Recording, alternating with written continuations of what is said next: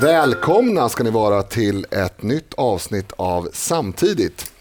Eh, som ni hör så är det inte Eriks röst utan det är Linus Bylund som pratar. Och det beror på att det är höstlov och Erik är eh, bortrest. Så blir det ibland. Men eh, vi har ersatt eh, Erik med en prominent gäst här. Mattias Karlsson, välkommen. Tack så hemskt mycket. Och som vanligt Dick Eriksson med i studion också. Hallå, hallå. Halloj. Ja, som sagt, det här är lite förinspelat eh, avsnitt eh, med anledning av höstlovet. Jag tänkte börja med att eh, ställa lite frågor till dig Mattias. Det gjordes en dokumentärfilm om dig förra året. Det, jag tror att många av våra lyssnare känner till den, så du kanske inte behöver berätta om själva eh, dokumentären. Men har du fått några reaktioner värda att nämna? Inte en enda. Nej, vad ska Jo, det, det, det, har varit helt överväldigande faktiskt. Eh, jag kunde inte riktigt föreställa mig det. Och, och det är väl så att alltså, tv har en fantastisk genomslagskraft. Men det har, varit, det har varit folk hemma hos mig och lämnat blommor på min altan flera gånger. Eh, jag får fortfarande liksom handskrivna brev från söta tanter som, som eh, tycker om mig nu, tycker om för att ha sett mig. Eh, när jag var, var på, senast på riksdagens öppnande så kom det faktiskt fram medlemmar ur kungafamiljen och pratade om att de hade sett filmen. Och, mm. Ja, nej, det är överallt, det är nästan dagligen fortfarande får, får, kommer det fram människor och kommenterar och diskuterar. Och det har varit intressant också för att har, jag har blivit nästan som någon slags terapeut i, i, i riksdag och regeringssammanhang. Det är faktiskt väldigt många politiker, eller väldigt många ska jag inte säga, men en hel del politiker från andra partier även ministrar som, som har kommit fram och pratat om att de, de uppskattar att jag vågade visa sårbarhet och lyfta ämnet om att det är svårt att kombinera ett liv som politiker med, med föräldrarollen och, och att det är psykiskt påfrestande tillvaro för många. Och det, är, det är många som känner det och som har ett behov av att prata om det. Så det, har varit, det var en oväntad effekt av det så att säga. Mm. Men Mm. Ja, helt otroligt. Nej, men det, det var ju väldigt, eh, alltså han träffade ju väldigt rätt. I, i, inte minst där när du fick meddelande från talmannen när du skulle gå in och göra körkortsprov. Liksom. Det, ja. det, det, är verkligen, verkligen kontrasterna som framgår. Ja. ja, det var på, på uppkörningen där första, då var det, jag skulle försöka köra upp, lyssna på vad Löfven sa i presskonferensen om, om regeringskrisen och så hade jag liksom en kameraman som satt och filmade mig i baksätet. Liksom, ja, mm. det illustrerar ja, det, det bisarra i, i mm. politikerlivet. Ja, men de reaktioner som, som jag har hört är också bara bara positiva såklart. Det var obehagligt, och, eller det var läskigt att se och, och sådär. Och, och jag, eftersom jag hade valt att vara så självutlämnad. Mm. Men det förutsatte jag att jag litade på mm. filmaren i det här fallet. Då. Precis, för det är ju det som är det, jobbiga när, när det inte är direktsändning. Liksom. Är, genom klipparbetet kan man ju göra väldigt mycket. Ja, det var ju hundrat, om inte tusentals timmar. Det kunde, mm. Han kunde klippt fram vilken bild han ville. Vi har ju varit med om det i partiet många gånger. Att, mm. man, har, att man har filmat och, och byggt upp mm. intimitet eller intimt förhållande med journalister och sådär. Mm. Och ofta går det ju bra. Det har gjorts andra dokumentärfilmer om partiet som har varit helt okej. Okay. Men det har gjorts en del annat eh, mindre okej okay också. Men jag tror ändå att slutnettoeffekten av att våga vara ganska personlig och öppen, även om man går på minor ibland, tror jag ändå har varit positivt. Ja, det är väl ett eh. måste nästan. Annars så blir man ju en cyniker som bara sitter inlåst. Och jag tror att vi, mer än andra, det har du och jag pratat om Linus många gånger, att, att, att vi har ett, kanske ett större behov än andra av att förmänskligas. Mm. Eh, för att man har, våra motståndare har under så många år lyft fram oss som, som något abstrakt, ondskefullt mörker. Mm. eh, och, och, ja. Det här är ingen passning till dokumentären alls, på riktigt alltså. Men vi behöver inte heller alltid prestera eh, särskilt eh, så att säga, avancerad eh, mänsklighet för att bli mänskligare än vad folk tror att vi är. För nidbilden är så stark. För nidbilden mm. är så stark. Och det, mm. det, jag brukar illustrera det med när man står i valstugan så kom, kommer det någon dit och man inte slår dem på käften och går de därifrån med en bättre bild än när mm. de kom. Och det är såklart väldigt eh, svartvitt och, och tillspetsat men, men man har ju en bra position att visa att man är människa. På det sättet har ju motståndarna bitit sig i foten genom att demonisera oss så hårt. Det var någon mm. krönikör som skrev en gång att om Jimmie Åkesson bara kommer dit och inte får någon slags raseriutbrott och börjar kasta saker omkring sig så kommer han vinna den här debatten. Ja. Mm. han behöver bara stå och vara civiliserad och, och, och liksom någorlunda ha någorlunda sammanhängande resonemang. För att de har målat upp honom som idiot och, mm. och galning mm. och, och så. Och det är han ju inte. Liksom. Nej, och det är också det som talar emot den här, den här bilden att um, det, det, det, skulle pågå någon sorts överlagd konspiration. Därför att det är ju en jäkligt dum konspiration i så fall. Ja. Eh, eftersom det är uppenbart att man kan inte måla ut människor som icke-människor det, det, kommer förr eller senare att gå i stöpet. Ja, precis. Alltså smutskastningsköret fungerar inte. Den, den, konspirationen är snarare mm. i så fall en, någon typ av masspsykos som, ja. som har blivit Det är väl inte det enda exemplet när, när etablissemanget är sin egen värsta fiende. Nej, det mesta de har gjort har varit ganska ogenomtänkt och dumt senaste mm. decenniet. Men, men eh, om vi är klara med dokumentären eh, och tar en bra övergång här, apropå saker som du och jag har pratat om väldigt många gånger, så har jag lagt till en fråga här som är kopplad till det här med myter om partiet. Eh, för det finns ingen som jag pratar med i, i partisammanhang som har bättre koll och mer liksom, kunskap än du kring eh, alla de, många skulle jag säga, myter som, som florerar kring Sverigedemokraterna. Jag, jag, om vi börjar med dig personligen så finns det ju en, en, en gammal Zlatan-historia. Mm. som de flesta säkert har glömt vid det här laget. Men det är ett bra exempel tycker jag på hur man får någonting fullkomligt normalt att bli ett slagträ mot ett helt parti. Mm. Eh, berätta lite hur, hur, snabbt, eh, eller kortfattat ska jag säga. Det där har ju gått i omgångar. Det blev jättestort när jag agerade som partiledare. För de, de letade ju med ljus och lykta över något som de kunde lyfta fram. De ringde gamla grannar och flickvänner och skolkamrater och hittade liksom ingenting bra. Så fick vi får köra på Zlatan. Liksom. Mm. Och det var, jag tror det var 2006 eller 2007 så gjorde jag en intervju i samband med att jag hade skrivit eh, det dåvarande invandringsprogrammet. Där det fanns en definition av svenskhet och då ville de få mig att säga vilka som var svenska och inte och sådär. Eh, och det sa jag, jag tror fem gånger i alla fall. Att det vill jag inte göra, jag vill inte hålla på att recensera enskilda människor, det är inte det det här handlar om. Och det är inte så intressant heller huruvida en enskild person i Sverige är svensk eller inte. Det påverkar inte samhället. Det stora problemet är om miljontals människor i det här samhället inte identifierar sig med varandra och inte delar identitet och grundläggande värderingar och kultur och normer och traditioner och så. Men de, de, de eh, tryckte på ganska hårt och sen så till slut, jag vet, tröttnade väl eller något och då frågade de så tycker du att Henrik Larsson är svensk? Och då, då följde jag till föga för jag kände att det var en ganska enkel sak att svara på för jag tycker att Henrik Larsson är ganska typisk svensk. Han pratar med bred dialekt, han är liksom känd som en, som en ödmjuk person, en lagspelare, lite påverkad av Jante, skryter aldrig med sig mm. själv. Alltså han, många av de här karaktäristiska eh, dragen då som, som man förknippar med traditionell svenskhet. Och då hade jag liksom satt mig i fällan i och med att jag svarade på det och då frågade de efteråt om jag, hur jag såg på Zlatan. Då. Och det tyckte jag var lite mer, lite mer komplext att svara på i det läget.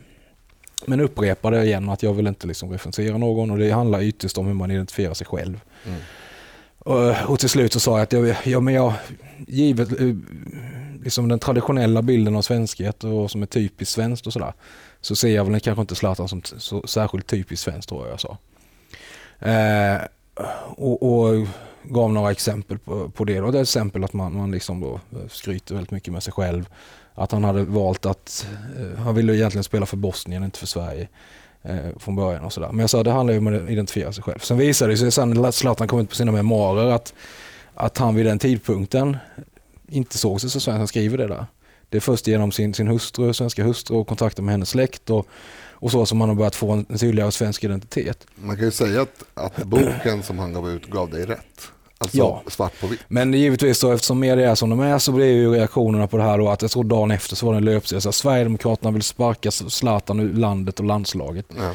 Något sånt där. Det är helt bisarrt. Ja. Jag var också noga med att poängtera att han var en jätteduktig fotbollsspelare och tacka honom för insatserna för, för, för landslaget. Men, ja, och det har rullat på nu då i över ett, ett och ett halvt decennium. Mm tror jag de har kört där. Mm. Eh, helt bisarrt. Ja, de har ju inte, på den tiden framförallt var de ju aldrig ute efter någon sorts sanning. Man kunde Nej. få känslan av det men, men det var ju att hitta saker som man kunde göra rubriker av som inte stämde. Och hela syftet var ju att, att få det till att Sverigedemokraterna bedömer svenskhet utifrån utseende och bakgrund. Mm. Och sen glöm, råkade man då, alla som rapporterade om det i efterhand råkade ju glömma bort att jag först hade svarat på Henke Larsson-frågan mm. då i det sammanhanget. Det var, utan det såg som ett bevis på att jag är liksom en fullblodsrasist. Ja, det plus att ingen som konsumerade de här nyheterna fick ju veta att din, ditt första svar fem gånger var att jag recenserar inte enskilda människor. Eh, och det, det är så man, man arbetar från, i, i, i, all journalistik, skulle jag mm. säga, att man kan klippa bort saker. som... Det är så, upprepar man en lögn så många gånger så, så blir det en sanning.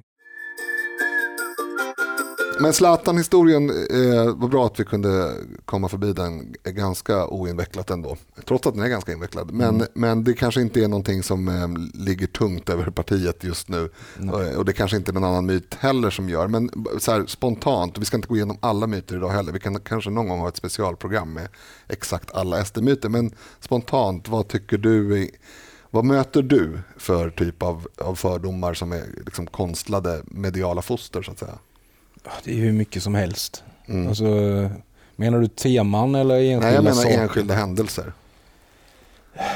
Ja, men en sak som har kommit upp i, i, i 30 år snart tror jag, är ju det här med att, så här, att, att, att, eh, i partiets barndom så gick folk runt med nazistuniformer. Mm. Och partiet var till och med tvunget att införa ett uniformsförbud. Och då har man liksom tagit en skrivelse som fanns i en bulletin tror jag, där partiledningen redan, det här var ju tidigt 90-tal, mm hade tröttnat på att det dök upp eh, skinnskallar med ölburkar och försökte gå med i demonstrationstågen. Och då skrev man ingen med uniformsliknande klädsel kommer att tillåtas gå med i SDs demonstration mot EU eller EG. Och sådär. Eh, och det, ja, det har då använts som att skapa en mental bild hos människor av att det är liksom, satt, folk satt på möten med, med ridstövlar och koppel. Ja, och den, och den här, eh, den här, offent, vilket var, ju aldrig någonsin har inträffat. Det var under alltså demonstrationer utomhus. Exakt. Mm. Mm. Ja. Eh, I Stockholm hände det säkert även inomhus. Vi hade ju en, vi hade ju en eh, radikalisering i partiet på 90-talet i Stockholm som kanske var värre än, än på andra, andra orter. Ja, men, eh, men några människor med, med nazistuniformer har aldrig funnits Nej, utan det som avsågs, jag har pratat med en del av de som var med på den tiden eh, några gånger och det som avsågs var ju det var ju traditionell skinnskalleklädsel med bomberjacka och vad det nu var. Mm. Det var de man ville slippa på mötena men för att inte det blir problematiskt att peka ut en viss sorts uniform, då ska det uniformsliknande klädsel. Mm. Eh, och det, det, var ju, det var en god tanke, men det presenteras ju aldrig som ett försök att stoppa skinnskallar från att komma på, på partimöten, utan det presenteras mm. som motsatsen. Sen har ju det här med nedärvd sens har jag fått kört i halsen också i åratal. Ja, det har jag som stående i valstuga också fått ja, Alltså det var ju liksom det, det, är det som menas med det och det är väldigt tydligt för en, en som inte är kognitivt utmanad. Mm. Eh, vad som menas med det om man läser på sitt-programmet det är bara en omskrivning för biologiskt arv. Mm. Det vill säga att vi, har, vi människor föds med vissa begåvningar på det individuella, individuella planet på, på det kollektiva planet så finns det skillnader mellan män och kvinnor som tar sig uttryck i att man kanske agerar lite olika på gruppnivå.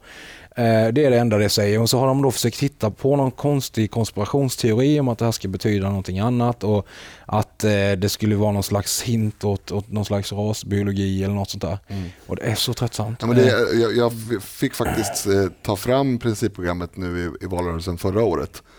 nej, under EU-valrörelsen var det i våras. Och liksom visa här står det här. Det är under det här avsnittet och om du läser allt på en gång så förstår du. Och då, den här personen förstod faktiskt och sa att då sa, då sa eh, han att eh, menar ni alltså motsatsen till tomt blad teorin. Ja, just det. Och det är precis mm. det vi menar. Ja, det alltså, står uttryckligen att det är det. Ja, det är till och med att det står uttryckligen. Ja. Eh, och det, det, finns ju en, det finns ju en skola där man, där man sprider att ja, men människor föds ju som, som blanka blad och kan formas till i princip vad som helst. Och den, den har ju tyvärr fått fäste i allt för stora grupper. Eh, de behöver inte vara särskilt stora för att vara för alltså, stora. Jag menar att det är, det är liksom huvudförklaringen egentligen till att, att, att det ser ut som det gör. Mm. Eh, och att våra motståndare gör de misstag de gör. Att även om ingen idag kanske öppet bekänner sig till det rakt av så tror jag att både svenska socialister och liberaler har det som en utgångspunkt. Mm. Att människan är, eh, vi föds som tomma blad, identiska kopior som man kan forma hur som helst. Eh, om vi har någon medfödd egenskap så är det att vi alla är goda. Mm. Så, så om vi bara skruvar till den sociala ingenjörskonsten så perfekt som möjligt så kommer vi uppnå utopia. Mm, och det är det enda eh. som, som, skulle fungera som utgångspunkt för att till exempel alltid skylla brottslighet på ekonomi eller socioekonomiska Ja, det blir ju faktorer. aldrig, det är liksom grunden för kriminalpolitiken och daltan med brottslingar är att man tycker inte det är brottslingens fel. Nej. Eh, för att han har liksom egentligen ingen fri vilja och han kan inte vara född med någon, någon liksom preferens för att sakna empati eller något sånt där. Utan det här är en god människa som samhället har förstört och då måste vi vårda honom så att han mm. blir frisk igen. Mm. Ja. Jag tänkte knyta åter till um, uniformshistorien med nästa fråga kring myter. En, en uh, bild som väldigt ofta får illustrera den här uniformsmyten uh, är ju en bild på en kvinna i skogen med mm. en nazistuniform. Mm. Um, berätta om den. Ja, det försöker man också låtsas som att det här var från ett eftermöte eller något. Ja. Men det här var ju en, en uh, kvinna då som hade varit aktiv i partiet och som sen hade då radikaliserats, jag tror via sin man eller något sånt där. Mm. Och blev nazist helt enkelt. Mm. Och Anders Westergren, eh, som var den person som satt längst för oss i kommunfullmäktige, kom 1991 tror jag, eh, var ju kollega med henne då i Hör. Och han beskriver i den här 20-årsskriften mm. hur deras gräl blev mer och mer intensiva och att det till och med slutade med att strax innan den här incidenten då att, att han blev så arg på henne så han hoppade av och gick en mil i ösregn genom skogen för han kunde inte sitta i samma bil som henne sen. Eh, för att hon hade blivit så galen helt enkelt. Och då gick hon ju över till Nationalsocialistisk front och sen så stod hon eh, några månader senare efter att hon hade lämnat SD och höll det här talet i den här uniformen. Mm.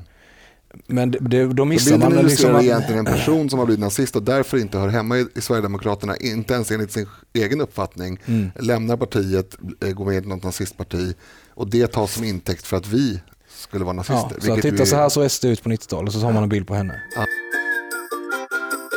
Eh, det finns andra små myter. Det finns eh, klistermärken som, eh, som mm. tryckts upp i partiets namn av mm. enskilda personer där ingen, det finns ingen styrelse eller demokratisk process bakom. Ja, det där har också valsat i åratal. Ett fruktansvärt hemskt klistermärke. Mm. Eh, som en, en, en, en, gubbe som inte var psykiskt frisk eh, mm. i Malmö tryckte upp på eget bevåg. Eh, utan någon, någon liksom sanktionering från mm. någon. Mm. Eh, problemet var ju att han, det tog för lång, han uteslöts, på den tiden uteslöt man inte människor så lättvindigt och det gör vi inte nu heller men man uteslöt i princip inte människor knappt. Mm. men det gjorde man då han uteslöts redan 94, 95 eller något sånt där. Den här gubben då. Eh, och det hade väl varit, förr fanns det ju lite en tendens där att liksom, ja men typ han han, han kommer... Han, jo, man tänkte mer mänskligt. Han dör snart. Ja, han har inga vänner. Det här är en galning. Liksom, han, han kommer bli så ledsen då han kan förhålla sig lite till. Typ, tänkte de som ledde det, vilket var katastrofalt. Ju. Men jag har funderat på det, för jag kollade ju innan eh, jag tog det här uppdraget som redaktör för Samtiden, programmen, de beslut som partiet fattat och att de är liksom helt rena naturligtvis och, och, och ingenting, utan det, det, är just vad enskilda personer gör som mm. ofta poppar upp i, i medierna. Eh, eh, och jag funderar på det, om man jämför med Danmark och Norge, då har det varit Mogens Glistrup i Danmark, han var ju känd advokat innan han bildade partiet mm. och Anders, eh, vad heter han, eh, var det Kempe han hette? Eller, nu tappar jag namnet på honom. Mm. I alla fall, han, han, var ju en motståndsman under andra världskriget mot mm. nazismen som startade det som döptes om då till Framstegspartiet när han hade dött. Ju. Mm.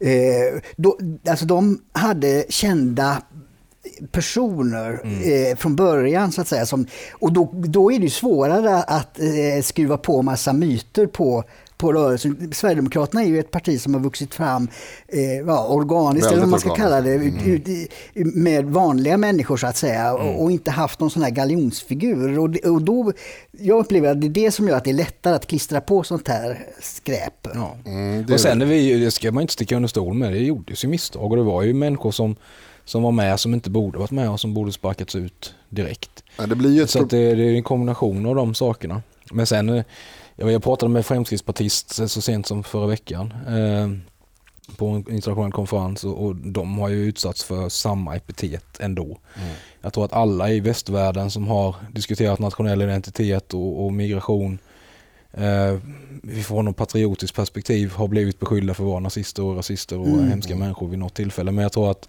intensiteten i Sverige har nog slagit det mesta. Mm. Ett problem med att diskutera våra egna misstag, för det är ju naturligtvis det är svårt för, för mig och, och för dig och, och, andra att, att liksom... Det, det är lätt att tillstå att det har begåtts fel historiskt. Men det blir svårt när de överdrivs. Alltså det blir mm. en låsning. Alltså, eh, man anklagar någon för att eh, för att vara eh, bankrånare. Det är svårt för den att erkänna att jag snattade en godis en gång. Okej, jättedåligt exempel. Men, mm. men, men alltså, man hamnar på det man hamnar på en, man hamnar, mm. Precis, man hamnar i en situation där det här som du pratar om nu, det vill inte jag prata om. Därför mm. det är ju lögn till att börja med, eller åtminstone till 90 procent lögn. Mm. Då blir det, det blir en svår situation. Ja. Och, och, media har ju tyvärr i Sverige, det, det finns ju lite för homogen media i Sverige, så det blir väldigt få röster. Det blir samma röst från, från flera håll istället för som i, i många andra länder med större befolkning så finns det aktörer som, som kan balansera upp det där. Mm. Det har varit exceptionellt också och det stör jag mig väl fortfarande på när man pratar partihistoria och, och historiska misstag att det har varit en sån obalans. Vi har haft ett helt medieetablissemang som har rotat i varenda misstag och överdrivit och ljugit om, om de här misstagen också hos ett litet oppositionsparti. Mm. Men fullständigt blundat för de extremt grava övergrepp och misstag som regerings, det statsbärande regeringspartiet har begått under decennier. Och som det, alltså våra misstag har ju bara drabbat oss själva. Mm. Vi har fått, eh, mm. jag menar, många av de här misstagen gjordes när jag gick i högstadiet. Mm. Och jag har fått eh, liksom, bemöta dem och brottas med dem och blivit dömd utifrån dem under mm. hela mitt vuxna liv. Men ingen skadades av dem, förutom vi själva. Vi gav en dålig bild av oss själva. Socialdemokraterna har liksom stöttat diktatorer som har torterat och mördat. Alltså deras handlingar har gjort att människor har torterats och dött. Mm. De har tvångssteriliserat tiotusentals människor. De var ansvariga för Vipeholmsexperimentet där man torterade liksom funktionsnedsatta eller förståndshandikappade människor och allt det här. Mm, och då kan man säga det är historia, men det fortsätter ju. De har ju relationer med partier ja, idag ja. som skjuter folk på bakgården. Alltså de betalar pengar till, till uh, palestinska myndigheter som använder dem för att ge belöningspengar till de som dödar judar. Exakt. Uh, än idag. Mm. Man, man, har samarbete med, med, med, med liksom MPLA och andra partier som begår övergrepp mot mänskliga rättigheter fortfarande mm. idag. Och man har socialdemokratiska riksdagsledamöter som står och poserar i uniformer. Och, mm. Alltså, det är inte bara förflutet i deras fall. Nej, det är inte bara en, en extremt orättvis och skev granskning mot oss utan det är en skevhet i, i, i vilka partier man granskar så att säga. Ja, och i Vänsterpartiets fall med samarbete med kommunisterna, det ser man ju än idag att det är de, de försöker, senaste, senaste valrörelsen försökte Ung Vänster tysta sina politiska motståndare mm. genom att störa ut våra möten och, och, i princip attackera våra möten. Mm den här odemokratiska ådran har de inte gjort upp med för att ingen har tvingat dem att göra det. Jag tror det är sunt att behöva möta sina misstag både som egen individ mm. och som politisk rörelse. Mm. Mm. Vi hoppar till nästa fråga. Du lämnade ju eh, gruppledarposten för Sverigedemokraternas riksdagsgrupp. Eller du ska lämna, formellt ska du lämna men du har börjat överlämningen så att säga. Vad fick du för reaktioner på det? Extremt mycket reaktioner. Eh, väldigt många sympatiska och fina ord från människor som har uppskattat mitt arbete. Det var säkert en annan som blev glad också. men, men, De kanske inte hörde av sig. Ja, och, och eh, förståelse får jag ändå säga. Mm. Eh, men sen så är det många som har övertolkat det här också. Jag får nästan dagligen folk som kommer fram och liksom gratulera mig till pensioneringen i princip. Och det är, har aldrig varit tanken att jag ska liksom eh, lägga skorna på hyllan och pensionera mig vid 42 års ålder. Eh, utan jag ska göra nya spännande saker som är lättare att kombinera med familjelivet. Därför att gruppledarrollen är så otroligt reaktiv. Det är som att ha 24 timmars jour 365 dagar om året och du styr inte över din egen tillvaro. Det, om någon i riksdagsgruppen säger någonting som det blir mediala redaktionen på, då får jag ta det. Om det händer någonting i Sverige eller utlandet och, och partiledaren inte har möjlighet, då får jag rycka in och ta det. Eh, etc. etc. Eh, mm. Och det har gjort det ohållbart för mig. Sen tror jag också att när det handlar om den här typen av extremt energikrävande uppdrag så måste man vara på topp. Det är så mycket ansvar som man har. Mm. Eh, och, och, Man ska nog inte ha dem alldeles för länge. Eller jag, för mig funkar inte det i alla fall. Mm. Eh, och då det, om det nu finns en, en, som det gör i det här fallet, en oerhört kompetent, eh, hungrig och energisk efterträdare som jag har full tillit till och tycker väldigt mycket om som person. Så varför ska jag klamra mig fast då? Mm. Men du stannar i riksdagen och i partistyrelsen? Exakt, jag mm. sitter kvar i riksdagen. Jag, kommer, jag kandiderar åtminstone till omval för partistyrelsen och hoppas att det blir val. Eh, och jag ska gå vidare och göra nya och spännande saker som jag har drömt om att få göra. Jimmy och jag började prata om dem redan på 90-talet. Mm. Eh, med att försöka utveckla partiet, hjälpa till att utveckla partiet till att bli mer än bara ett parti, att bli en rörelse. Mm. Jag känner att vi har liksom komparativa nackdelar i förhållande till våra motståndare. En sån sak är att eh, under många, många decennier så har inte minst Socialdemokraterna haft stöd av en internationell rörelse. De har haft internationella samarbetspartners som har hjälpt dem på olika sätt, bidragit, kommit hit i valkampanjer och lyft dem och sådär. Det har inte vi haft. Då förlorar vi i det avseendet. Eh, att socialdemok eller vänstern framförallt har dominerat utbildningsväsendet. Eh, universiteten, akademin mm. och skolar våra barn och ungdomar, en ny generation varje gång in i det här marxist, kulturmarxistiska tänkandet. Det är ju, I längden kan vi inte vinna om inte vi bryter det på något sätt. Det, mm. det måste åtgärdas och då är till exempel tankesmedja, studentförbund och så eh, intressanta verktyg för att bryta det. Inom kulturlivet och civilsamhället så dominerar vänstern också. Och där måste vi markera närvaro om vi ska, ska vinna. Men alla som har spelat Risk någon gång, jag vet inte om lyssnarna har gjort det, eh, men jag tror att många, har gjort det, många har gjort det i alla fall, vet ju att man kan inte bara sitta och låta motståndare ha två, tre världsdelar och inte försöka bryta det. Mm. För det, då, då är du dömd att förlora. Då sitter de bara och samlar på sig mer och mer resurser och, och makt och sen till slut så blir man mosad. Eh, man måste in och störa och man måste försöka bygga upp en egen, en egen bas att stå på. Mm. Och Det är vad jag vill ägna mig åt och som jag har brunnit för oerhört länge och det har bara blivit tydligare och tydligare för mig med åren att det här är kanske nästan viktigare än det parlamentariska arbetet, eller åtminstone lika viktigt. Mm. När jag satt i kulturutskottet första mandatperioden till exempel så hade vi en, en, en, en borgerlig regering som hade stöd av oss och vi hade alltså majoritet tillsammans. Och egentligen så vet jag att många inom, inte minst Moderaterna och Kristdemokraterna, ville göra upp med en del av de värsta kulturmarxistiska dragen inom kulturpolitiken, men de vågade inte. Nej. Trots att de hade majoritet i riksdagen så vågade de inte röra någonting i kulturlagstiftningen för 70-talet. Därför att de var rädda för reaktionerna, för de hade inte makten i kultur och civilsamhället. Nej. Och då är frågan så här, var, var, var, måste man finnas? Vad är det viktigaste att, att vinna någonstans? Det är bara att titta på vår på vår, eh, hur vi har blivit motarbetade. Det är inte för att det är egentligen inte för att eh, journalisterna är liksom, eh, har gått ihop i någon sorts sammansvärjning utan det är för att de är skolade i en viss riktning eller de, mm. är, de, de tillhör en viss eh, eh, åsiktssfär. Och det, och det är ju såklart börjar ju, eh, det finns ju i hela samhället hela tiden. Det är inte en enskild företeelse. Mm. Nej, många har ju inte ens presenterats med andra genomtänkta alternativ. Man tror inte att det finns en, en, en avancerad tankeskola på den andra sidan. Det blir som att det finns det här, det är sanningen. Eh, och sen så finns det idioter och mm. extremister mm. som inte tycker likadant. Mm, men så är det Och det, det blir en polarisering också. För att man får ju aldrig, man får ju väldigt ofta höra nonsensargument eller rent hat. Mm. Det är väldigt sällan man får höra motargument. Nej, precis. Det blir inga sakliga invändningar. Nej. Jag tror men, det, det är nog det också som har gjort dem så fruktansvärt dåliga. alltså jag tror att jag, jag, jag brukar inte liksom skryta vare sig mig själv eller, eller, min egen rörelse så mycket. Men, men jag tycker att vi är i vissa avseenden, de flesta avseenden bättre än våra motståndare. Och jag tror det är därför vi vinner också. Därför, och det blir man därför att man blir pressad och ifrågasatt eh, i allting man mm. säger. Och man kan slippa undan det. Då blir mm. man liksom bekväm och lat. Man vässar inte sina argument. Man tänker inte igenom sin politiska filosofi och sin ideologi tillräckligt mycket. Mm. Uh, Nej, det är bara att titta på hur det gick för Miljöpartiet så fort de fick regeringsmakt mm. och blev lite, lite skärskådade av media. Ja. De hade ju liksom fått uh, frågor i, i, i klassen vad, vilken glass är godast. Eh, mm. innan, innan det, de fick någon sorts mm. maktposition. Och då, då blev det, det blev skandal på skandal på skandal för mm. de hanterar ju inte det där. Det... Nej, de hade aldrig blivit granskade. Nej. Mm. Plus att eh, när, när det visade sig att de, skulle, när de fick chansen att omsätta sin politik i verkligheten så visade det sig att den funkar inte. Nej. Sen ja, då är det också problem. Men, men i alla år som de sa till exempel att vi kan göra både och. Vi kan både satsa på hjälp, flyktinghjälp i närområdet, vi kan ha ett jättehögt bistånd och vi kan ha massinvandring till Sverige. Mm. Och sen så inom loppet av något år fick de säga att oj, nej vi måste nog dra ner på biståndet med 40 procent.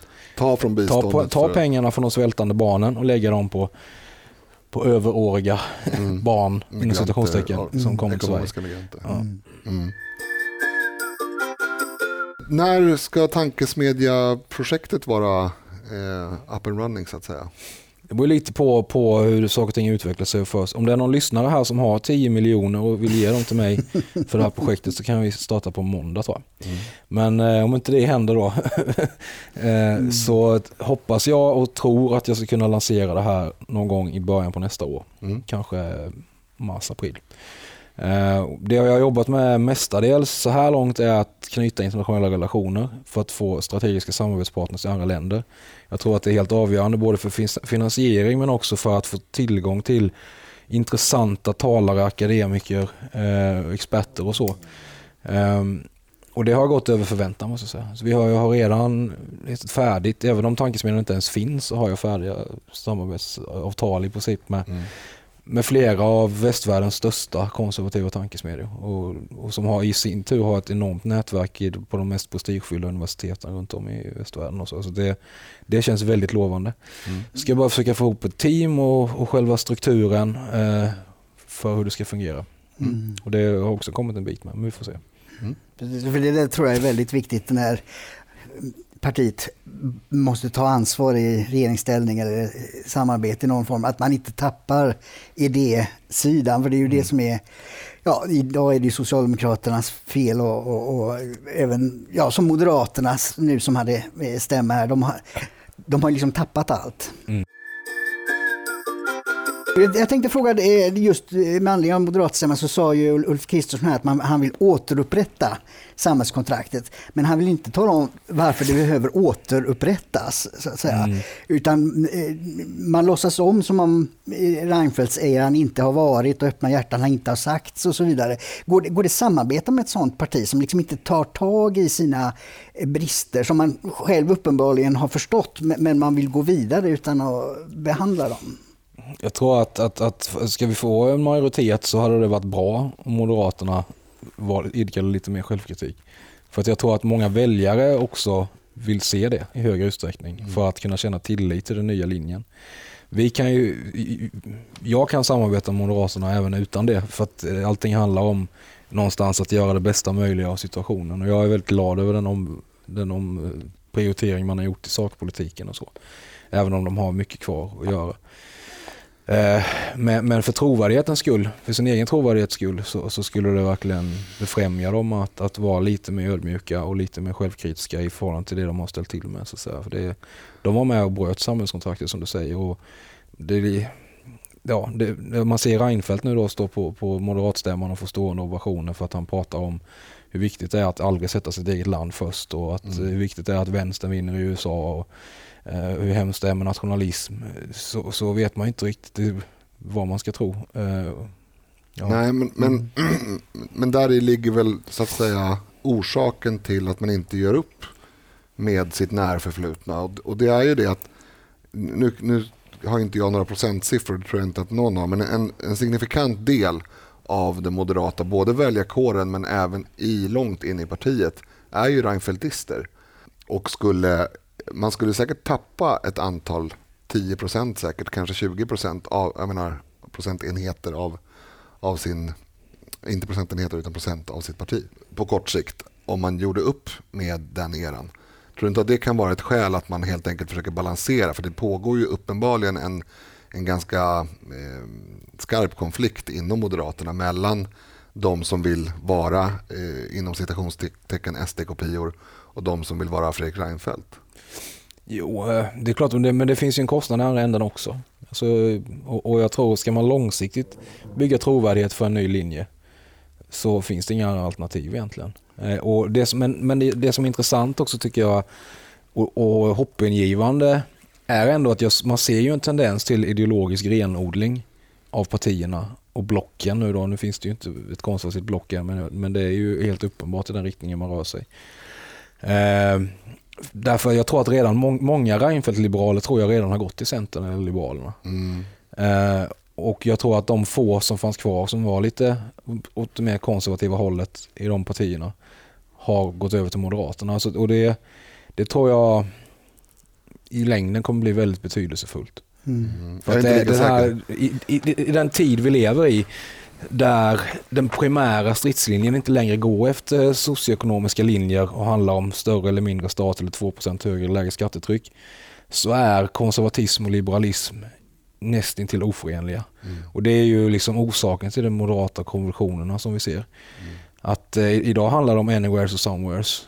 Står du för någonting, eh, vill du stå upp för, för ett samhällskontrakt, ett sätt att leva som har någon typ av historiska rötter. Eh, och vill du, vill du befrämja gemenskap eller individualism och globalism. Där, där är konflikten idag mm. och där eh, har, står konservatismen och liberalismen på totalt motsatta sidor. Det var lätt att enas under kalla kriget när det var kampen mot kommunismen och kampen mot höga skatter och så. Mm. Men i de här värdefrågorna så är ju åsiktsskillnaderna nästan oöverstigliga. Och mm. Förr eller senare kommer Moderaterna ändå behöva göra det vägvalet. Jag håller med om det. Alltså jag, jag försöker inte säga att de egentligen gör rätt. Jag försöker bara säga att det finns en ganska enkel förklaring till varför det inte är så lätt som det borde vara. Men det som Jimmie Åkesson har sagt många gånger när det gäller SD, att ibland måste man bli färre för att bli fler. Mm. Jag, jag, tror att, jag tror att det gäller Moderaterna också i nuläget ja, faktiskt. Jo, precis.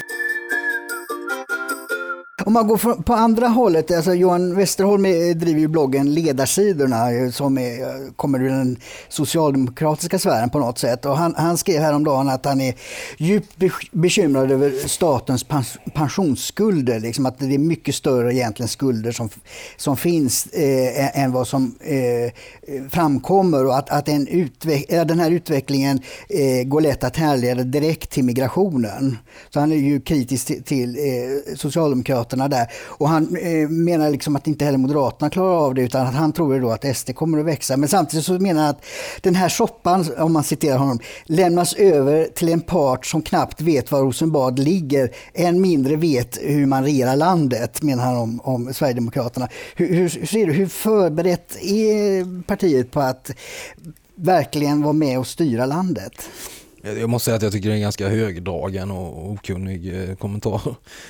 Vi har ju tränat oss gradvis i decennier på att styra landet och vi har fått en större och större inblick och, kunskap kring hur, vad det innebär att styra ett land. Och jag skulle säga att jag skriver det i presentationen till riksdagsgruppens rapport nu till landsdagen att för mig råder det inget tvivel längre om att Sverigedemokraterna är redo att axla regeringsmakt.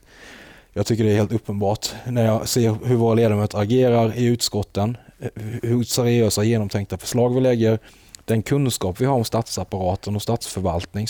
Som det har funnits luckor eh, om man går längre tillbaka i tiden. Men, men, vi har en djup förståelse för det idag och vi har en ansvarskänsla. Eh, jag tycker vi har en bra, bra mix mellan eh, alltså idéburna värderingar och pragmatism.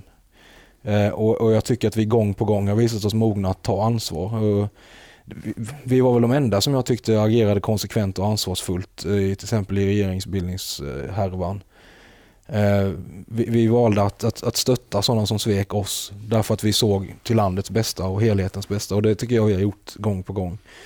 Eh, och vi har ett antal personer i riksdagsgruppen idag som skulle bli utmärkta ministrar. Det är jag helt övertygad om. Och jag märker på den nya generationen att de tänker, de är mentalt redan i Rosenbad på ett sätt som jag tror inte att vi var. Vi, vårt mål var alltid riksdagen mm. eh, och komma dit och, och så. Men, men nu, nu, tänker man så mycket mer utväg. Men hur, alltså det är en sak att ha en idé om vad vi tycker, vad man vill göra, men hur når vi dit? Mm. Så tänker de på ett annat sätt. Ja, men då har vi de här remissperioderna och den lagstiftningsprocessen där och där och vi måste beakta lagrådet och vi måste, alltså mm. eh, inne i att förvalta. De är ju födda mer eller mindre, de är uppväxta med att vi sitter i riksdagen. Alltså, ja, man, man, tycker ja. att, alltså, jag, jag betraktar det som att vi nyligen kom in. Jag också. ja. För det, det, jag ser mig alltid som en nykomling men så inser jag att i fler och fler sammanhang så börjar vi bli veteranerna. Ja. Alltså jag är en av de gruppledare som har suttit längst nu. I ett antal olika utskott så är det vi som är veteranerna och som ibland får träda in och, och leda och ta emot utländska delegationer och får komma på besök. Och. Jimmy är den partiledare som har suttit längst. Ja. Vi har alltid sett att det är svårt att axla om för, för mig. Som, jag tycker med. fortfarande att jag är ung. ja, det, precis, exakt. Men det jag finns varken en, ung eller nykomling, eh, det finns, gammal det veteran. Precis. Ja. Det, finns, det finns ju, eh, tycker jag, två, två analyser att göra här.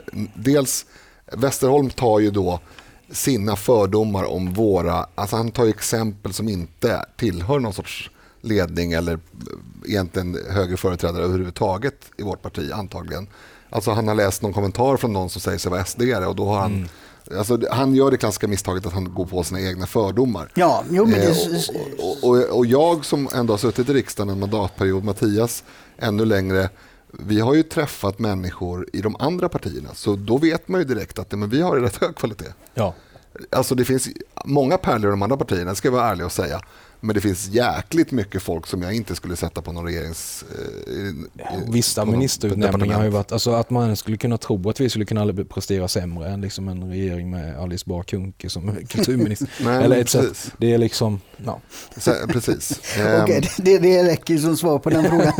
jo, men det, det, andra jag skulle säga, jag tror att, jag tror att vi, det finns en, en personlig, individuell härdning av Sverigedemokrater som de andra partierna inte har fått. Mm. Alltså, vi är ju av den kalibern, många av oss i alla fall, att man kan, liksom, man kan angripa oss på det sätt man vill. Vi kommer resa oss i alla fall. Mm. Eh, och det gäller uppenbarligen inte eh, Miljöpartiet till exempel.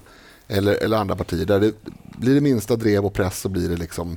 Mm. Det blir, det blir ja, men det har jag ju sett på de här tre åren att, att liksom, eh, Sverigedemokraterna klarar av att stå pall när, när det blåser. När man har eh, tagit en ställning och man är övertygad om att den är rätt, då står man pall. Mm. Och det tror jag är en anledning till opinionsuppgången, att mm. folk ser det. Här är ett parti där man säger en sak och man säger det även om man blir angripen och påhoppad och kampanjer drivs. Medan ju då, eh, ja, för min del så tycker jag att allianspartierna där har ju svikit väldigt mycket och, och, och hela tiden anpassat sig. Och det, mm. Så det, det, det, tror jag stämmer. Och vi är ju liksom hungriga hungriga fortfarande. Ja, alltså, skulle vi få regeringsmakt, vi skulle, vi skulle, de andra tror jag börjar ta det där lite för givet. Mm. Att uh, någon gång varannan mandatperiod så får vi sitta i regering. Ja, mm. Same old ungefär. Men, men för oss skulle det vara helt revolutionerande. Vi skulle ju anstränga oss till det yttersta för att leverera mm. och prestera så väl det bara går. Och samma sak när det gäller trovärdighet. Skulle vi få till stånd ett regeringssamarbete, för vi skulle ju hedra varenda bokstav i en sån överenskommelse. Mm. Mm. För vi, vi förstår ju naturligtvis att uppfattas vi som opolitliga i det eller populistiska och icke ansvarstagande och inte stå upp för svåra beslut, då kommer vi kanske aldrig få chansen igen. Eh, ja. Man kan ta Sölvesborg som ett exempel där vi ändå har ganska mycket inflytande. Tänkte precis nämna det. Det har gått ett år eh, nu och det är väldigt kort tid i politisk ja i politisk eh, tidräkning om man får uttrycka sig så. Och det har ju hänt väldigt, väldigt mycket. Man, ja. har gjort väldigt, men man är väldigt hungriga. Mm. Ja. Alltså, ja, verkar... Jämför det med vilket så sömnigt sossekommunalråd som helst. Mm. Vad Louise gör i Sölvesborg nu. Mm. Så det, det, är ju fascinerande att se. Och så tror jag det skulle bli på, på regeringsnivå också. Mm. Jag gillar ju idédebatter liksom och eh, jag måste ställa liksom en sån lite eh, kanske djupare fråga, eh, eller vad man nu ska kalla det. Det, det har varit en, en, debatt i dagen me mellan Sveriges kristnas råd generalsekreterare eh, Karin Wiborn och idéhistorikern Lars F Eklund som har varit krönikör i Samtiden om migrationspolitikens etik. Där, där Lars F Eklund har ställt ett antal ganska precisa frågor om eh, vad kristendomen kräver, vad, vad, kristendomen innebär, vad det här med att, att eh, alla människor är skapta till Guds avbild och har, har lika värde, vad det innebär konkret. Och så har han tagit upp då att det, det finns ju olika typer av eh, gemenskaper då med familjen, lokalsamhället, landet. Så, och så ställer han frågan då liksom, hur ser Sveriges kristna råd på den avvägningen? Och då svarar eh, Karin Wiborg då att ja, etik det är när man eh, vill hjälpa människor från andra delar av världen till Sverige. Då är det etik. Men när man börjar prata om hur man ska prioritera med äldreomsorgen och, och eh, invandringen och migrationen, då är det politik och det vill hon inte lägga sig i. Vad, vad tycker du om den uppdelningen? hon gör det oerhört lätt för sig. Eh, det är ju bisarrt såklart att hävda det. Eh, jag tycker, när man, när man ska diskutera det konkreta, då, jag kan inte svara utifrån ett kristet perspektiv som jag inte har, har en gudstro själv. Jag brukar beskriva mig som agnostiker. Men, men man tittar på vad som de facto hände 2015 och sen värderade etiskt, om det var etiskt rätt eller inte. Det vi såg var att man, hade, man öppnade gränserna då som de andra partierna har förespråkat i decennier. Det ledde till att man fick dra ner på eh, biståndet till de allra svagaste, allra mest utsatta människorna i världen. Svältande barn, barn som behövde vaccin mot sjukdomar som de annars riskerar att dö människor som svalt ihjäl, eh, eller som frös ihjäl eh, för att det inte fanns tält till dem. Eh, de drog vi ner på pengarna till. Och sen så eh, gav vi det till relativt välbärgade, relativt fysiskt starka människor som tog sig hit. Genom att öppna gränsen på det sättet så, så, fick vi människor att ta risker som de annars inte hade tagit. Det ledde till massdrunkning i, i, i Medelhavet. Eh, I Sverige så dränerade det resurserna så till den grad att vi drog alltså in stödet till funktionsnedsatta barn. Barn som inte kunde andas utan hjälp. Där föräldrarna kunde inte sova på nätterna för att de var tvungna att ligga och lyssna för att deras barn fortfarande levde. Och fick ingen avlastning och så vidare. vi pratar nu i, spåren av migrationskrisen om att dra ner värmen på äldreboenden. Alltså det är vi på, tillbaka på fattighusnivå, liksom som man ser i Emil Lönneberga. Det kan ju inte vara etiskt riktigt. Etiskt riktiga måste ju vara att om du har ett överflöd när du har hjälpt de mest svaga och utsatta människorna i ditt eget land, då ska du försöka hjälpa så många som möjligt för de resurserna du kan avvara ute i världen. Du ska försöka sätta in hjälpen till de som är allra mest utsatta och drabbade. Och den, den rådande migrationspolitiken som den här damen då förespråkar eh, mer av är ju djupt, djupt oetisk för den har gjort rakt motsatta. Och då vill jag tillägga, då har du ändå bara tagit upp ekonomiska aspekter. Ja det, ja, det blir ju sociala o, Det blir oerhört mycket lidande kopplat till kulturella och sociala aspekter mm. också. Mm. Ja, och precis. Och, ja, vi, vi, vi har ju vetat att eh, kommer det hit mängder av unga män med en helt annan kvinnosyn, en helt annan syn på kvinnliga rättigheter, så kommer män, kvinnor att drabbas i mm. Sverige av det. Och det har jag sett tiotusentals kanske, mm. tusentals i alla fall svenska kvinnor som har blivit skändade, utsatta för övergrepp, våldtagna eh, och så. Och det visste vi att det skulle hända. Det är uppenbart om man förstår att människor är kulturella varelser och att värderingar ser olika ut på olika ställen mm. på jorden. Men man, man, måste ju, och det här var vi inne på i vårt förra poddavsnitt också, man mm. måste ju någonstans redovisa kostnaden. Mm. Vi har terrorattentatet på Drottninggatan, hade inte hänt. Nej, om vi hade haft ett, ett, starkare gränsskydd och kontroll på människor som rörde sig i landet. Mm. Ebba Åkerlund, 11 år, hade levt nu har inte du hört eh, vårt avsnitt förra gången, men, men då tycker jag att Dick sa en väldigt bra sak. Att ska man sälja in en sak, i det här fallet massmigration, mångkulturalism, eh, med en massa positiva saker, då måste man ändå redovisa vad kommer det här att kosta er? Eh, vad var det Morgan Johansson hade sagt, att vi, vi gör en enorm Humanit humanitär, humanitär insats. Ja. Liksom. Mm. Och, och, så, men, men, och det tycker ju folk såklart låter bra. Men förstår de att, vad det kostar? Man måste ju som väljare ändå har rätt att bilda sin uppfattning om vad ens uppoffring är. För min del så, så är det liksom en gruppvåldtäkt mördad eh, kvinna till exempel. Det är, inte värt, det är inte värt det då.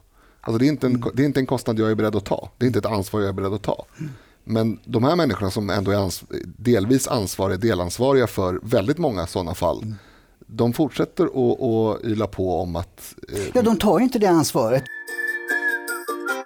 Min sista så här lång fråga, om man ska kalla det, är just det att, att eh, på en, på en eh, konservativ konferens i Washington i sommar så sa Christopher Demutt Demuth som är då, har varit länge chef för tankesmedjan och eh, är i någonting som jag inte har tänkt på förut men som är väldigt eh, intressant. Och han menade att eh, de progressiva då, alltså vänstersidan, eh, de har liksom Tidigare generationer har alltid insett att det finns begränsningar för vad man klarar av i verkligheten. Eh, och eh, förhållit sig till det. Politiken har gjort det. Men det som är nytt för de progressiva idag, det är att man slutar respektera att det finns restriktioner.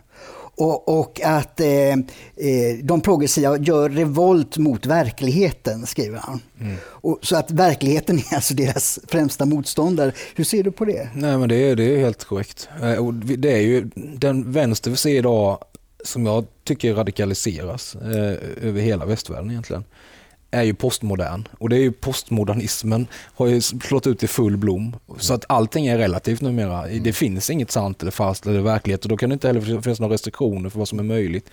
Eh, jag förundras över vänsterns förmåga att bygga egna bubblor. Mm. Eh, att, att, lyfta frågor som inte har någon som helst egentligen relevans, att, att komma med lösningar som är fullständigt ogenomförbara att, att vränga allting, ställa det på ända. Alltså det, är ju, det är ju postmodernismen i, i, i full blom som sagt och en slags tonårsuppror som aldrig tar slut. Liksom. Mm. Eh, och, och I den processen så, så, så, skadar de sig själva också. För de, de, de, de, resultatet av det de förespråkar och gör blir alltid det rakt motsatta. Mm. Jag pratade en gång med, med Io Arpi om det där, att, att någonstans är det så att Alltså man skulle kunna jämföra vänsterliberaler med, med, barn som springer runt och jagar en vacker fjäril som är för dem utopia. Om de bara fångar den där så blir allting bra. Men de, de ser ju inte var de tar vägen. De skulle kunna springa ut för ett stup hur lätt som helst i jakten på den. Så då måste ju konservativa komma och bygga upp ett staket. Där ni får mm. springa mm. runt och hålla på med era idéer här. Men det måste vara inom begränsade ramar. Det mm. finns en verklighet, det finns restriktioner och det finns jag menar, om man tittar på utfallet här, de vill ha mer eh, feminism och, och jämställdhet det de har gjort då eh, via massmigrationen är att se till så att mm. kvinnor kan inte ens gå ut. Nej. Eh, längre kvinnor våldtas, kvinnor skändas. Eh, vi har religiösa poliser i förorterna som, som eh, liksom slår ner på kvinnor som inte klär sig sedligt nog. Etc, etc. De vill ha ett mer tolerant samhälle för HBT-personer. Mm. Samma sak där, att det här liksom, ser man i många länder hur, hur våldet ökar och, och fördomarna och, och liksom den religiösa extremismen som riktas mot den här gruppen. Eh, man, man, vill ha ett, ett samman, inkluderat mångkulturellt samhälle. Istället ser vi hur segregationen bara ökar och ökar och spänningen och motsättningarna ökar. Eh, område efter område så, så, presterar de raka motsatsen till vad de drömmer om. Mm. För att de vägrar förhålla sig till restriktioner och verklighet helt mm. enkelt. Och inte förstå hur människor fungerar. Ja, jag skulle säga det. Den grundläggande här, och det har du redan varit inne på, eller vi har varit inne på med den här nedärvd essensdiskussionen. Men det grundläggande är ju synen på människan. Alltså just, och du, och du nämnde också att man, om man, föreställningen är att man föds som ett blankt blad utan några som helst egenskaper och har man någon egenskap så är det att man är god. Det är ju det är den största fel, feltänket kontra, kontra konservativt, konservativt tänkande därför att människor är inte goda. Det, människor har fel, människor gör fel, människor gör dåliga saker handlar egoistiskt och en massa andra eh, dåliga egenskaper som människor alltid har och alltid kommer att ha. Det går liksom inte att, att putsa bort med någon sorts ingenjörskonst utan det är så. Ja, det är så. Jag vill ha, det är som en unge liksom. Jag vill mm. ha det här och därför ska jag få det. Mm. Men, men, utan att tänka på det. Ta miljöpolitiken också, ta Tyskland då. Så bara, vi, vi vill inte ha kärnkraft, vi, vi ska vara miljövänliga och fina. Mm. Och så avskaffar man all kärnkraft och så blir man beroende av kol och gas. Mm från Ryssland dessutom. Mm. Eh, liksom, eh, det är extremt kontraproduktivt. Mm. Och det, det, men det, det, det som förundrar mig är ju att Sverigedemokraterna driver den här linjen, står upp för den här linjen. Men det finns inga liksom, andra etablissemang. Du nämnde ju förut universiteten i vänster. Näringslivet eh, är väldigt kortsiktigt, tar inte något ansvar.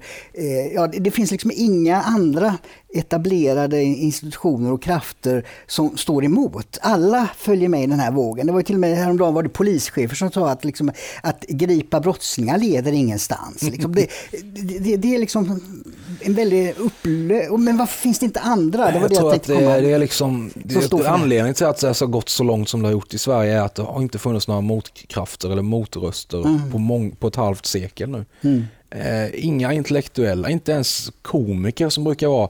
Alltså den, den traditionella rollen för narren har ju alltid varit peka på att kejsaren är naken, mm. ifrågasätta, driva med makten. I Sverige så har ju liksom narrskrået riktat sig mot oppositionen mm. och stått, gått med i det rådande ja. narrativet och, och, och, med maktens ledband. Och då har hela civilsamhället, i princip kultursfären, ingen har stått emot, förutom vi och det har ju varit tufft alltså. Mm. Eh, det är som att slåss mot en sjuhövdad drake och, och det, de bara bekräftar sig själva och går längre och längre ut i, i radikala träskmarker.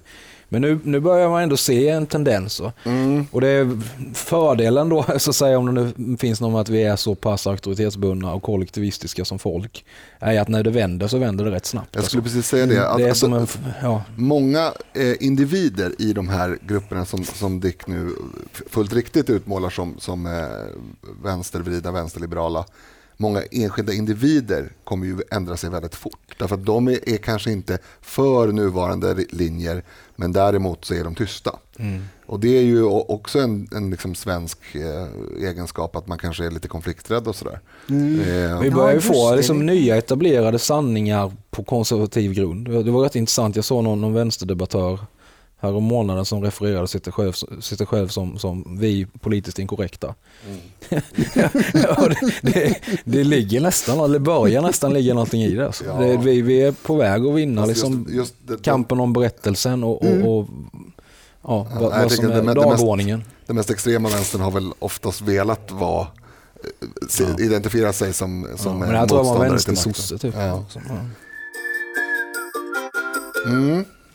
Ja, men det här var väldigt intressant tycker jag. Ja, jag tänkte avsluta, eller avrunda ska jag säga, med att fråga dig. Du kom nyligen hem från en resa. Mm. Berätta lite, du har varit i... Jag har varit i Belgrad, I Serbien. Eh, på, jag är, som ett led i det här med att jag, jag ganska nyligen blivit vald till internationell sekreterare. Och det hänger ihop som sagt med det här med att, att vi, vi, behöver ett internationellt kontaktnät i massa olika avseenden.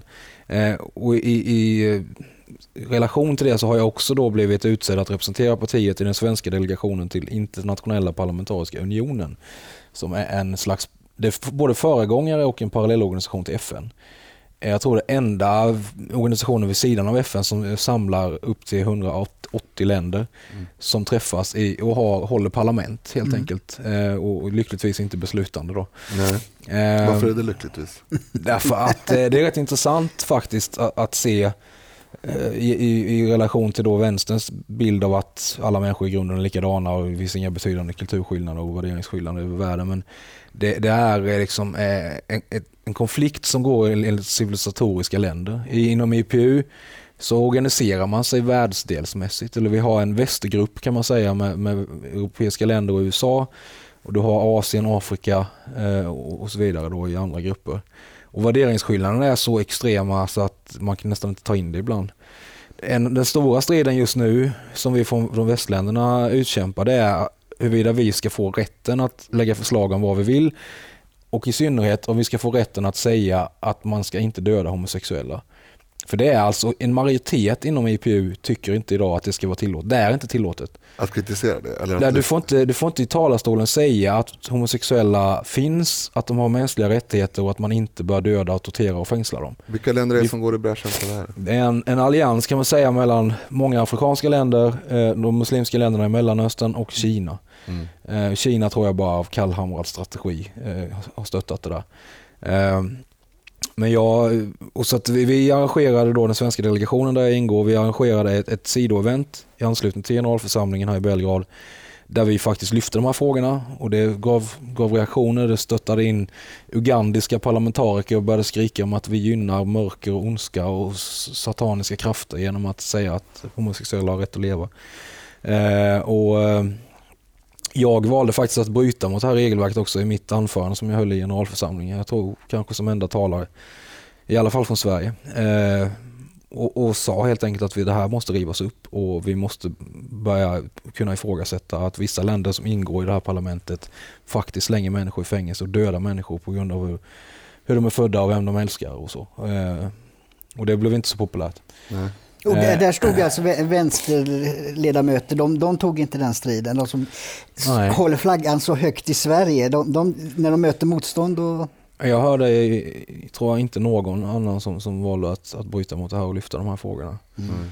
Vilket är lite intressant med tanke på hur vi utmålas i de här frågorna mm. och andra utmålas. Och vi har ju vi har fokuserat ganska mycket på det där. Eh, att försöka, det, är egentligen samma logik som, att, som vi har i miljöpolitiken och migrationspolitiken och annat. Vi ska försöka lägga vår energi där vi gör störst skillnad. Vi ska hjälpa människor på plats mm. i migrationspolitiken. Mm. Vi, vi, vi, vill försöka bidra till att man kanske sätter det första filtret på skorstenen i Indien istället för det fjortonde i Sverige. Mm.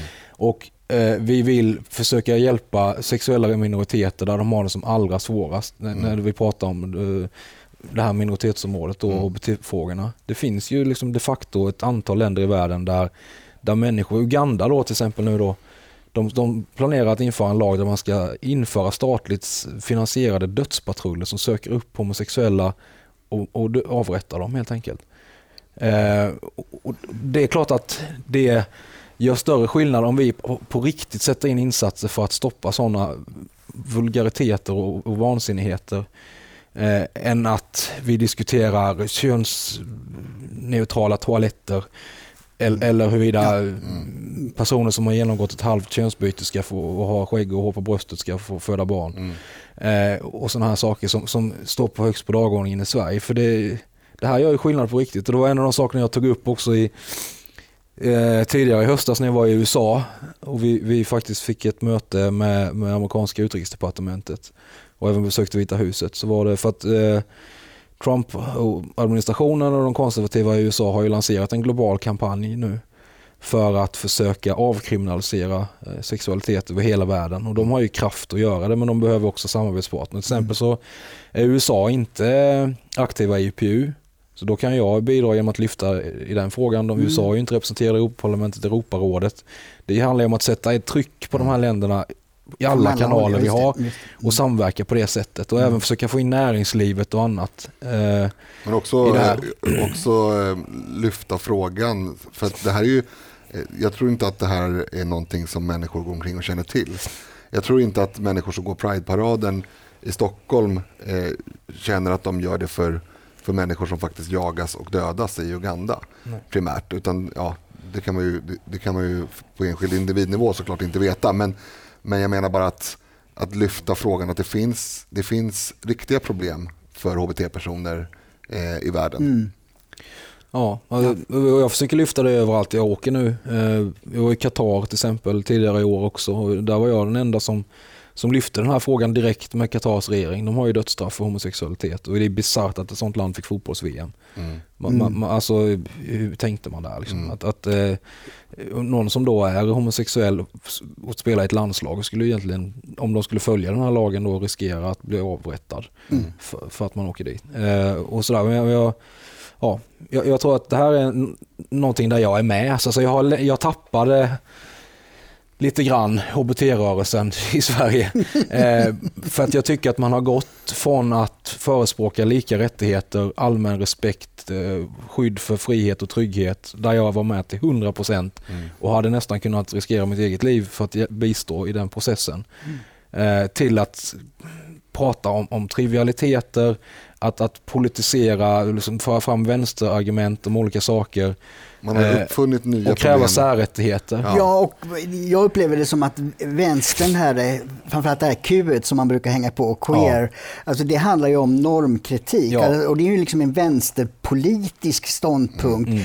Och där man använder då en minoritet att köra framför ja. sig och säga att det är för den här minoriteten man mm. behöver normlöshet. Mm. Men det är ju egentligen inte det, utan det är vänsterpolitik. Och det har ju varit vänsterns liksom signum i ja, hur länge som helst, att man, man ställer olika grupper mot varandra. Det, mm. det man anklagar oss för att göra, fast vi egentligen förespråkar sammanhållning och gemenskap och lika behandling. Men det gör man. Man ställer heterosexuella mot homosexuella, kvinnor mot män, svarta mot vita, mm. eh, personer med, med, med funktionsnedsättning mot, mot, personer som inte har funktionsnedsättning. Det är, mm. det är deras livslust. Och det, är, och det är också ett svek mot, mot till exempel homosexuella. Jag, jag, under under den period som jag var Jimmie Åkessons eh, stabschef och pressekreterare så fick jag alltså, många samtal varje, varje Pride mm. Pride-period, eh, Pride-cykel, så ringde det alltså eh, företrädesvis män som bara ville säga att de var homosexuella eh, och de tyckte att eh, Pride var en, en liksom skymf mot dem för att de